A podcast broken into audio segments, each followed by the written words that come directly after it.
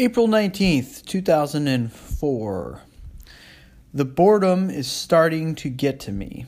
We arrive at each destination early because the weather always turns bad in the afternoon. Today we arrived in Zongda at 11 a.m. We started at 5 a.m. so we could cross the Cho La Pass before the sun and wind it was some challenging scrambling across small rock and boulders and some ice near the top. We were the first and had a great view. The descent was beautiful because you look out at Ama Dablam in the distance and this other huge mountain, uh, Chomo something, much closer. But now I am so freaking bored, and the tea house is the worst yet. The weather is bad, so I can only sit in the dingy smoke filled room and look at everyone looking at me. I just finished my Michener book, Poland. Great book. I had to get out of that room, um, so I'm sitting um, this in my. Oh, I'm writing this in my cold room. It actually is technically outdoors because the walls do not completely close out the outside. Actually, it's much nicer in here even though it's cold. I'll get dinner at 6 p.m., one hour from now, and then it's off to bed. I'm playing mind games with myself to keep my sanity. Day 8, 9, and 10 will be hard because um, not a lot of walking, and the tea lodges supposedly get worse the higher you go. Day 10 will be Everest Base Camp Day. So um, that will be fun, but I have to assume I'll spend the night in the same tea house as day nine, uh, which being close to Everest should be shitty. Days 11, 12, 13, and 14 will be like a new trek because we go to some other valleys. Day 15 will be Namche Bazaar, civilization. Day 16, a cool tea house I've already been. Day 17, Lukla. And day 18, fly to Kathmandu. So, more boring days, uh, three or four more boring. Uh, so, more boring days for another adventure and two walking back to Lukla. 419 and 422. Things are better. Last two days went to base camp at Kalapatar. Um, from Zong uh, Li, we hiked up to uh, Lobuckle or Lobuche um, and stayed at a really nice place, $15 a night. Had a lazy day, hiked up a hill and sat in this incredible valley that overlooked Tamserku and Ama Dablam. Best views yet. Too bad I didn't have my camera that night I saw the stars for the first time. Amazing. So many, so bright. Some, since we are so high, when you look at the horizon, you see a wall or curtain of stars, no atmosphere, and the angle of looking down this valley. Um, just a great view makes the universe seem much closer. Next day, hiked to um, Gorak Shep, last tea house on the route, dropped off the pack, and headed up to base camp. Tedious walk up and down over the glacier, very interesting. Awesome views of Everest, so close. Base camp is spread out on the glacier at the foot of the Khumbu icefall. About 20 teams, I would guess. Doesn't seem like that much um, order. You just walk around and take in the sights. You feel like an outsider, not one of the climbers. A bunch of Sherpa guides and porters were coming off the icefall. the Young Guns. These guys looked strong. Um, Concha knew a few of the base camp cooks, so I sat in a few of the camp kitchens. The first at um, the Mountain Link team. They cooked us some food, full on operation up there. The cook poured himself about a fourth cup of a pint of whiskey into his tea. I bet those guys are drinking all day. I think you'd get real bored up there. Also, ate at a place where the Sherpas were eating. They literally licked their plates clean. The kitchens were hard rock walls with tarp ceiling. Uh, they constructed them in a few hours. They all destroyed. Um, they all get destroyed after the season since they they are on a glacier. Today we left at 5 a.m. and got to the top of Kalapatar at about uh, 6 a.m. and saw the sunrise. It was pretty. It was pretty tough. It's just a rock outcrop, outcropping, but it's over 18,000 feet. No real problems with altitude, but breathing pretty hard. Fantastic view. You are looking right at Everest and down on base camp. You can see the South Col. I like how you can see the top of Everest all the way down to the range uh, Nuptse, Ama Tamserku, and since I've trekked from much lower, you get a sense of the height of the range from the foothills, which um, are big jagged peaks, to the top of the world, Everest. You feel the height. I also like how Everest clearly stands above the rest and that its shape is unique. Um, it, it has dignity. Uh, don't know why it is named after a surveyor. Uh, da, da, da, Obviously, it's the highest mountain. Um, let's see here. Okay. I have some emails here from people I met Jackboy at shaw.ca and Mike and Randy. yeah, I was hanging out with those guys after the Gokyo Ridge, and uh, we kept running into one another. Okay, April 23rd.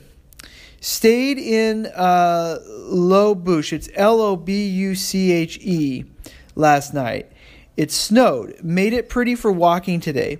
Headed down to uh, Dongboche and um, uh, two hours up to uh, Chukung. Uh, going to Island Peak Base Camp tomorrow. Very pretty today with snow. It snowed as we walked from Dombochu to Chukung. Uh, that's D E N G B O C H E to C H U K H U N G. We walked up a gradually increasing grade, looking up into small hills. The clouds covered the high peaks to each side, so it looked like hill country reminded me of Nevada. Low shrubs covered in snow. Stopped for tea and soup in Dongbochu, and this little Nepali girl kept poking her head in and saying, Namaste. uh, then smiling and then going away. It was cute. I have a picture of her and her sister poking their heads into the room. Last day of uphill tomorrow. Then two days to Namche Bazaar. I'm looking forward to Namche. It is snowing um, now, and I, as I write, I just witnessed a huge snow covered black yak sneak into the courtyard and take something from two of these big baskets um, the Sherpas use uh, to carry um, beads uh, or something, uh, or breads. I don't know. I watched for half a minute as he munched away, and then the Sherpa proprietor, a woman, ran out of the kitchen waving her arms to chase him away. Only in Nepal. Let's see here.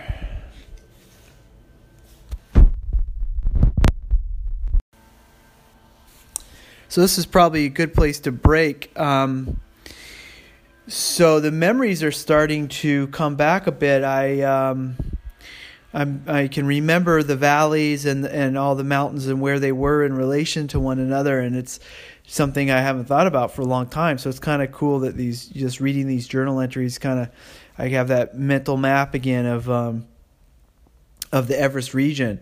Um, but basically, what I was doing on this trek is kind of going up one. You know, it's kind of a, cir- a circle. Um, so, uh, you know, I went up this loop that went by uh, Gokyo-ri and that lake, and you had a view of Cho Oyu and Everest, you know, Cho Oyu in front of you, uh, which would be to the north, and then Everest to my right, which would be to the um, to the east, and and so you know I would guess I went up we went up these valleys going in the northern direction, and then we went east.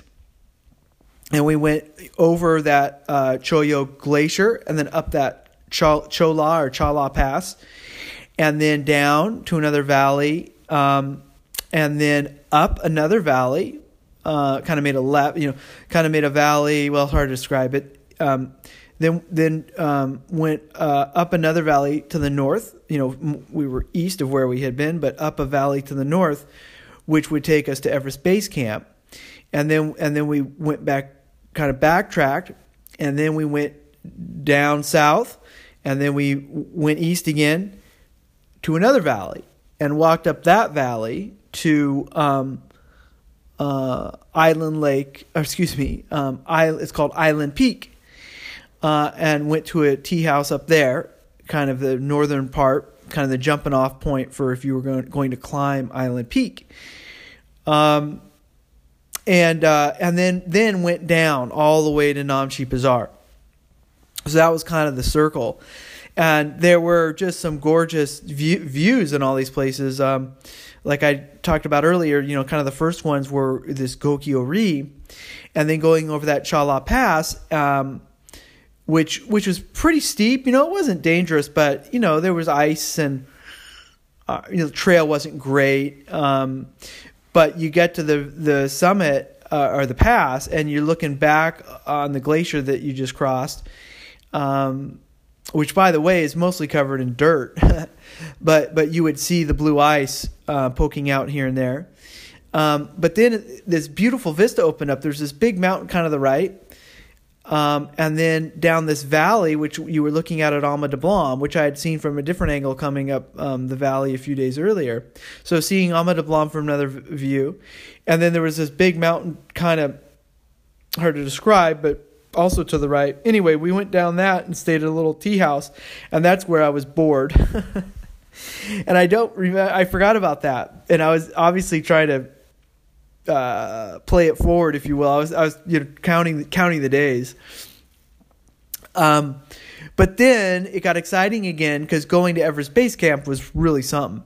Um, you know, there's so much history there. I mean, I've read all the stories about um, Mallory, who was one of the first guys to climb or to, get very high on Everest. In fact, some people thought he actually summited. English guy around the 1920s, if I'm not mistaken. And then, of course, you know, Sir Edmund Hillary and Tenzing Norgay summited, I think, in 53, the first ones. And um, and then I read about Jim Whittaker, the first American to summit, and I you know I've read a ton, you know, out of thin air, and I read all that, and um, you know, I, I, they had little cairns set up near Everest Base Camp for uh, Rob Hall, who was the guide, one of the guides on that out of uh, into thin air um, uh, situation, and even a, a, guy who died on Jim Whittaker's uh, expedition in 1962. There was a shrine for him there, or not a shrine, but there was maybe a um, his his name was carved into a rock. But anyway, you could kind of explore this and and just see it on your own.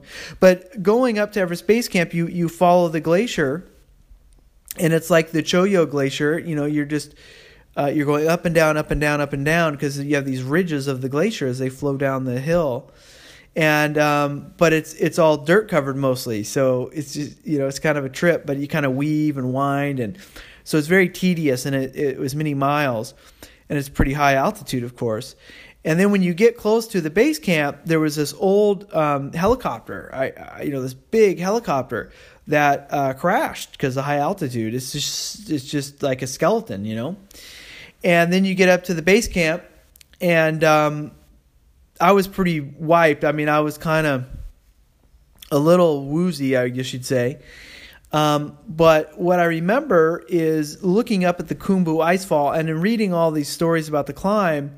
That's something that w- always captivate captivated my imagination because it's so so dangerous. Because what's happening is it's almost a vertical wall of a ver- of a glacier, so it's fall it's flowing down the hill, and there's all these huge vertical seracs they call them. You know, big chunks of ice sticking up in the air and because it's slowly falling, these things fall. And it's just a ticking time bomb. It's just your your number. I mean, there's no skill to it. It's just if one of these suckers decides to fall and you're in the wrong place at the wrong time, you're dead. And it's just so random. And that's how the guy on Jim Whittaker's um, expedition died.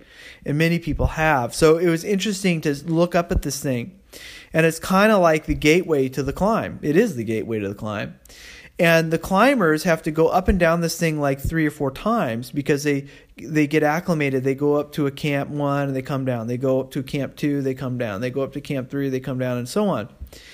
And um, um, and when you were there you could see the sherpas coming down the glacier. And at first they looked like little tiny ants. This thing is so huge.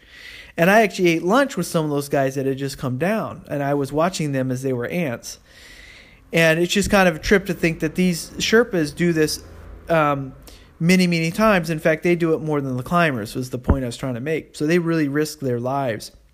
And I learned a little bit about the workings of, of the um, operation up there. Basically, the Western companies, the guide services, are the marketing arm. And the Nepalis have companies, and they are the back office operations, to put it in a, a you know modern term. But basically, the uh, the Western companies partner with the Nepali companies, and the Nepali companies do all of the cooking and the you know the cleaning the latrine and all that stuff. And um, these Western companies basically bring the money. They bring the clients, and um, you know I would say I'm a purist in terms of mountaineering. I like mountaineering because I like to climb. I like to climb trees when I was a little kid. You know, I just like to climb. The people that go to Everest don't like to climb. They are bucket listers. They are type A CEOs with money to burn, and it just sucks the soul out of the most, what should be the most soulful place on the planet. And it, it sucks. Um, and they had Polaroid pictures of the clients in these uh, tent. So we went into the kitchen because Kanchai used to be a cook at, uh, for one of these places at base camp. So he knew a lot of people. And so he took me in and I saw the operation and, and you know, it was really telling to me that they had like a like a little bulletin board of the of Polaroid pictures of the clients, you know, and it's basically what it said to me was you see these people if you're if you're a Sherpa, you kiss their ass. it was basically the message I took away. Um, but anyway, it was cool to sit down and have lunch with these Sherpas, and they are the young guns. I mean, they're ripped. They're like Olympic athletes. You know, they're so strong. Their veins are popping out. They're not an ounce of fat on them, and they're risking their lives to do this. But it's good money, you know. And um, anyway, so it was just kind of cool, and you know, it's just beautiful to be up there. And I would love to do it, but not not with all the bullshit going on there. I, I'd like to climb some other mountain in the Himalayas that no one gives a shit about. I think that would be a great experience. But um, it it is like almost a spiritual experience to go to base camp and and and see this you know this the mother goddess as it's called Mount Everest. That's what the natives locals call it. And um, yeah, I mean you can see the route, and then um, you know as you walk back down the glacier, you're just getting all these beautiful views of the top of Everest and the mountains around it, Lhotse and Nuptse and then um, the day after, we went back to the um, uh, the tea house, and then we went up to. Um, you kind of go back up a little bit, maybe a quarter of the way back up, and then you make a left and you climb this this this mountain. It's kind of like an outcropping, and that's called uh, Kalapatar. And you watch the sunrise over Everest, and I mean, it's just it's gorgeous, you know. And you're looking out at Nuptse and Lhotse and and uh, and even Tamserku, you know, like the first mountain I saw when I was coming up from the foothill. So you, you get a sense of this whole range. and um, it's stunning. You know, and another great memory I have is the last tea house um, before you go to the base camp. There now there's a couple and varying uh, levels of, of, of nice. and the first one that Concha wanted me to go to was his buds, but it was it was really nasty and there were like flies buzzing around in my room and there was like a they were hanging up a like a half of a pig right outside and I'm just like can we I I didn't want to embarrass him and but you know like can we go somewhere else? So he took me to a more modern one which thank thank god. And you know there were probably like 10 15 other people there so it's kind of you know you could socialize a little bit. But what i remember that day was as i waited in the afternoon i, I climbed up this um, side of this mountain and there was like this kind of high little plateau kind of valley and and i could just go descend there and sit there. And you know it's all kind of grass covered. And um, I looked out over the range uh, as the sun went down, and uh, this is kind of a random memory thought, but I'm trying to describe what it looked like. We had these Time Life books when I was a kid, and one of them was called The Mountains and it had all the mountains of the world like drawn together like they were an actual mountain range you know? So there's like the tallest one was everest and then you know there'd be another one that was like aconcagua in south africa or denali you know? And it showed their heights in relation to one another but you know it kind of formed like this um, imaginary mountain range of all the biggest mountains in the world you know? So you have all these peaks right next to one another that's what it looked like to me. You know, you, you see these huge peaks, you know their names, but then there's all these other peaks behind, and as the sun goes down, they cast shadows, and and God, it was gorgeous. Um, and I wish I had, had my camera, so I will just always have to remember this. But the other thing is at that tea house in the middle of the night, I would go out and look, and the stars were like nothing I've ever seen.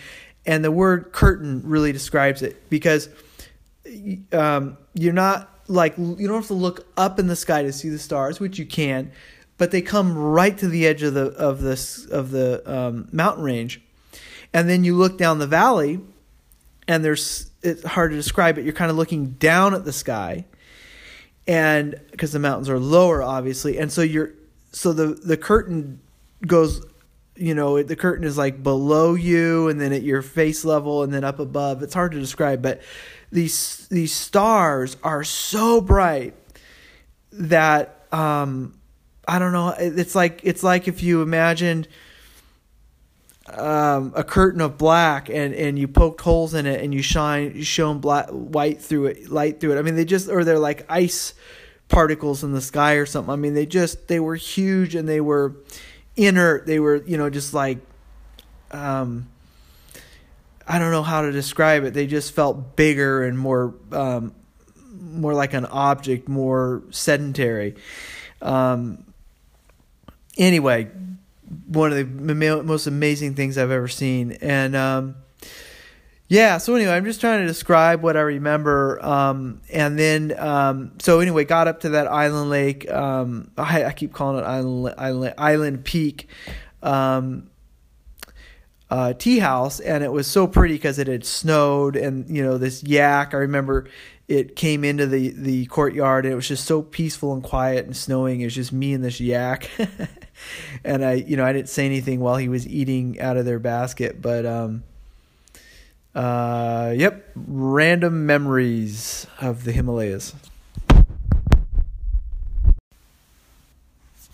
Oh, one thing I wanted to say before I forget when you go to Kalapatar, you can see the um, I don't know what side of the mountain of this. It would kind of be like the northern uh, northwest side of Everest, and that's the route that Mallory ascended.